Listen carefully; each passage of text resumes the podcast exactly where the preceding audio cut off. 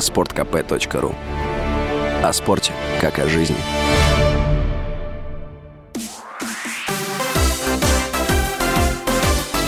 Новости спорта.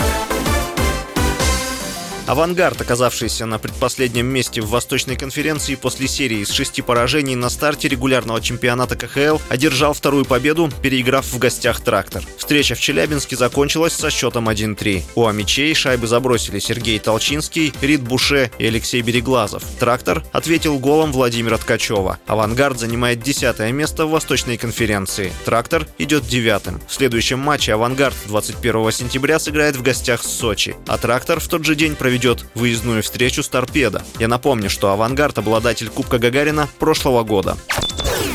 Россиянин Аслан Карацев уступил итальянцу Лоренцо Санега на старте турнира во французском Меце. Встреча продолжалась чуть менее двух часов и завершилась со счетом 7-5-6-3 в пользу Санега. В следующем круге итальянец сыграет с победителем пары Жиль Симон, Франция, Давид Гафен, Бельгия. Призовой фонд турнира в Меце – 600 тысяч евро.